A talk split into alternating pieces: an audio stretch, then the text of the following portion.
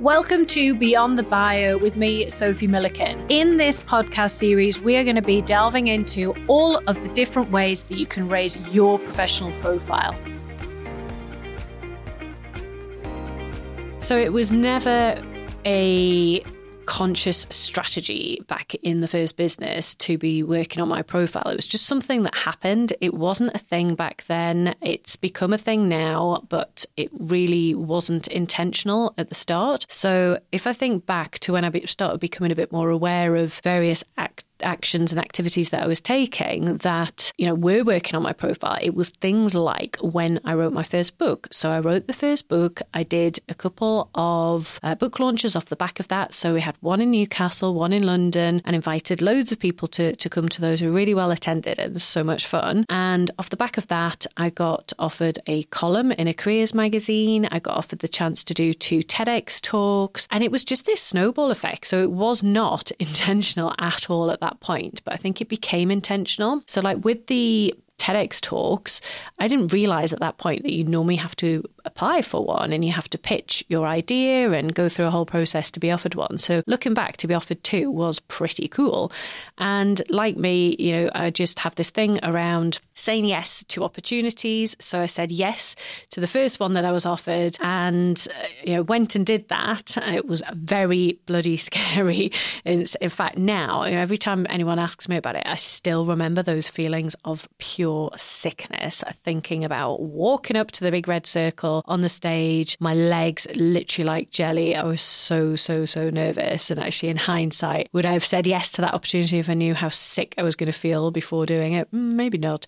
But it was so fun. And it was the aftermath, I guess, that, that was really cool because obviously it gets published on YouTube and you're then able to use it as a speaker show reel. After the live event itself, I had a, a line of people waiting to speak to me after the event and loads of collaboration opportunities came off the back of that. So, you know, I have a role at the moment as an ambassador for Every Child Needs a Mentor. That opportunity came off the back of the TEDx talk because the founder of that organisation um, waited to have a chat with me. So we've we've done a few things and and you know been an ambassador for for that organisation came off the back of that. So just so so cool, really. And it's that snowball effect of opportunities, saying yes to them, and now obviously I'm a lot more strategic strategic about the things that I say yes to and having some kind of a plan.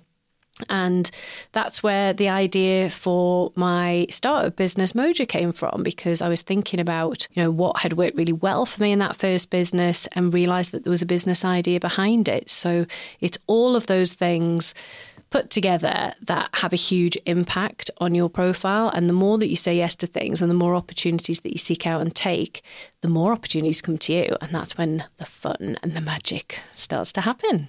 So I finally decided to start this podcast because it's been on my mind for ages. Like we have a podcast studio in the Moja office and we are producing some fantastic podcasts for many of our clients. And I've been thinking for a while that with all the various content from all things Moja, that there's just so much to talk about that would really add value to having our own podcast. So here we are.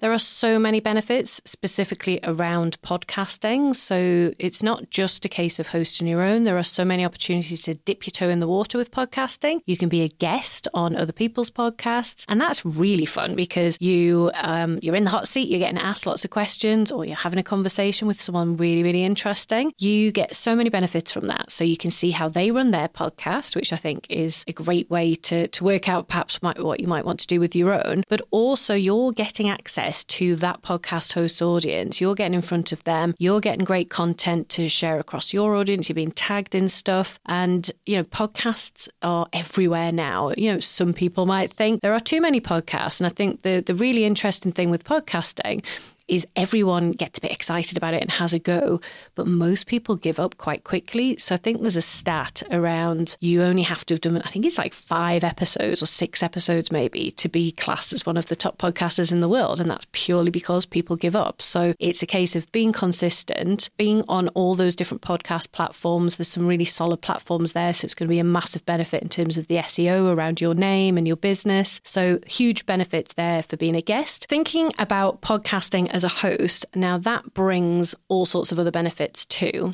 So you can choose what it is that you want to talk about. Ideally, it's going to be related to your business because that's going to be putting a spotlight back onto your business. For me, it's around talking about all of the various things that we provide as a service at Moja. So then that is going to give listeners the opportunity to try these things out for themselves and hopefully get some great results. And then when they're in a position maybe to work with us at Moja, they're going to know who to come to. And that's a huge benefit. For me as a host, it gets me on all sorts of different platforms. It gives me content to share. It gives me things to talk about on social media, but also it gives me the opportunity to reach out to really cool people that I want to speak to. So I'm going to be speaking to perhaps some of our clients who've done some great profile raising activities and sharing the results that they've got. I might be speaking to experts for awards, for podcasting, for board opportunities, for press, PR, media, all those sorts of things, and being able to ask them the questions that I want to ask to be able to develop my own knowledge on topics that I know are going to be really useful for a wider audience.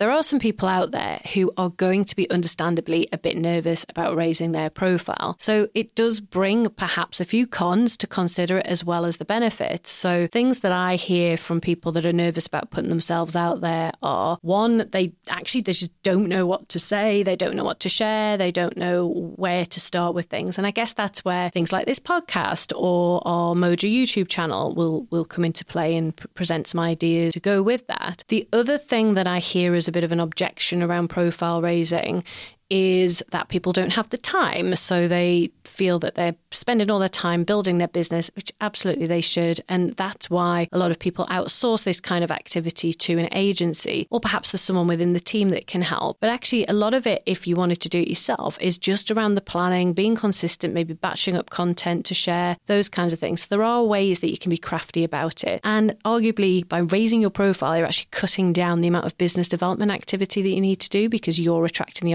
opportunities to you. So there are benefits to be had in terms of efficiencies there. The other objection that I hear is people are worried that if they raise their profile too much, that they're going to get a load of hate back. So whether that be from trolls online or for people wondering, you know, who do they think they are? And that I think is probably uh, the concern that I would have if if I'm being honest around the things that would worry me the most about raising my profile. Now, I've never experienced any of that, um, and I'm probably a bit lucky in that sense because I'm sure there will be a few people out there who do think, you know, who does she think she is, or, or whatever. And I have thought about that a bit over the years, and my feeling around it is that is going to happen. And those people are probably not hugely successful themselves, and that's why they might feel that way towards somebody who they see as being more visible. And if you're getting all the benefits that profile raising brings, then you're going to be more successful in your business, you're going to be generating more revenue, you're going to be having loads of fun opportunities coming your way. And actually, do you really give a crap that some random person is wondering who they, you know, who do you think you are kind of thing? And the reality is that most people are not that mean so as to say that to your face or you know, even to you know be a keyboard warrior and write it online so I think that that is a genuine and real objection or concern, but actually, you've just got to park it and go for it because those benefits are going to far outweigh those people. There are so many benefits of raising your profile that link directly to your business. So, one of the best things is that as you become more and more known, whether it be through various things that you've appeared on, so podcasts or speaking engagements or something you've written or social media content, what that is doing is it is putting you across a variety of platforms where your ideal clients are going to see you. And the more that they see you, the more that they are going to know, like, and trust you. That then makes it super easy when you reach out to people and try and book in meetings, perhaps to talk to them about business. Um, it just makes it all so much easier. Uh, that you probably will find that they actually get in touch with you. So that also helps to have inbound inquiries. But it's that whole point around you then reaching out to them, having been visible and seen by them on lots of different methods and platforms that just makes it all so much easier. And then when you're then having those conversations with people, when you're sat in front of them, or whether it be on a Zoom, and because they feel like they know you, it makes the conversation super easy. So initially, you might have a bit of banter about, hey, saw that you were at this event, or you know, saw this award that you won, or whatever that might be. And then it just makes it easier to naturally ease into a sales conversation. So I think that raising your profile massively impacts sales and makes sales easier to do. So, way back when I was working at John Lewis, I was always told to raise my profile. And back then in my early 20s in a corporate career, I never really knew what it meant. It's only now that I kind of get it a bit more. And I think what they were trying to tell me was basically to say yes to all these opportunities, to get involved in different projects, because that then meant that my face was being seen by more senior people within the organization. They then knew a bit more about me so that when there were job opportunities that perhaps might have been promotions. I was front of mind for those. So loads of benefits in that sense as well. And it's not even just you know those promotional benefits within the organization if you're more visible on things like linkedin it's the collaboration opportunities that come alongside that too so opportunities to work with people from other organizations getting involved in fun stuff within the community there are just so many benefits the danger i think sometimes when you work for a corporate is you get so entrenched with what goes on within that organization that was certainly the case for me with 12 13 years at, at john lewis and you kind of forget sometimes that there's a life outside of that organization until the point that you actually leave. So I think raising your profile again can be beneficial to just remind yourself of different things that are going on outside the organization you know, working with other organizations will give you ideas that you can bring back into your own business. But as well, if you ever did decide to leave or you wanted to look at other opportunities, then you're going to be more well known. You know, having things like a well developed LinkedIn profile is going to make it so much easier for you to get spotted by a headhunter or a recruiter when you're applying for a job. So, again, more and more benefits to be had. It's so interesting when people talk about this term personal branding, and it's a term that I tend to shy away from because I think it has some negative connotations uh, online. You think of people that are writing various posts on LinkedIn or whatever platform to become you know, viral, to go viral, or to you know attract people to their creative and quirky post.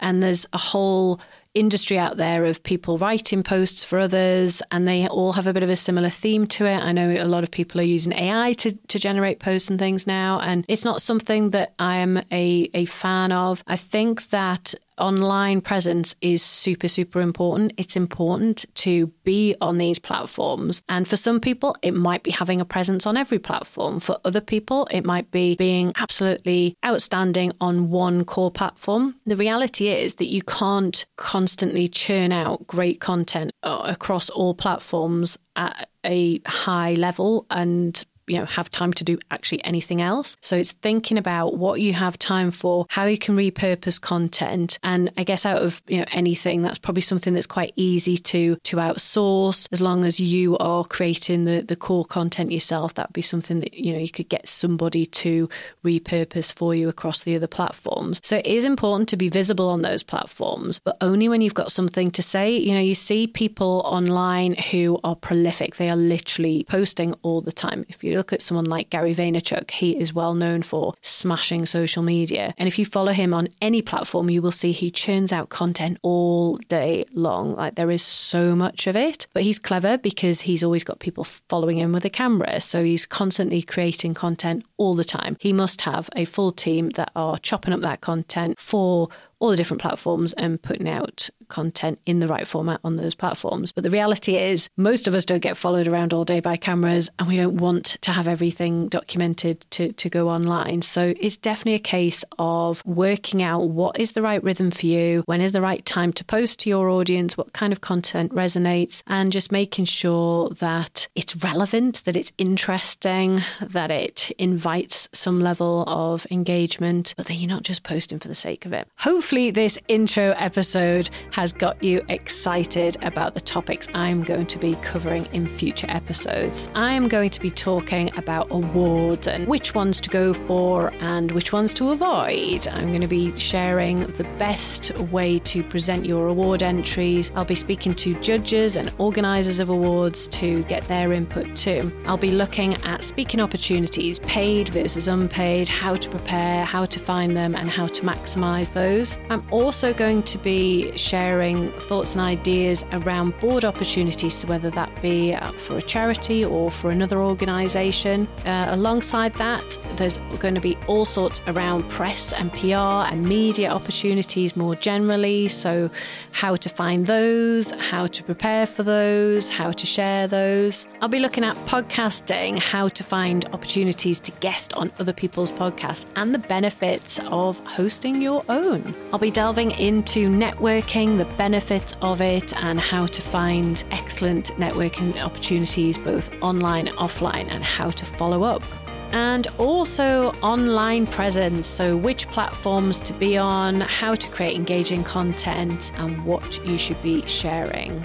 So, do come back next week to see what I'm going to be talking about. And in the meantime, please like and subscribe.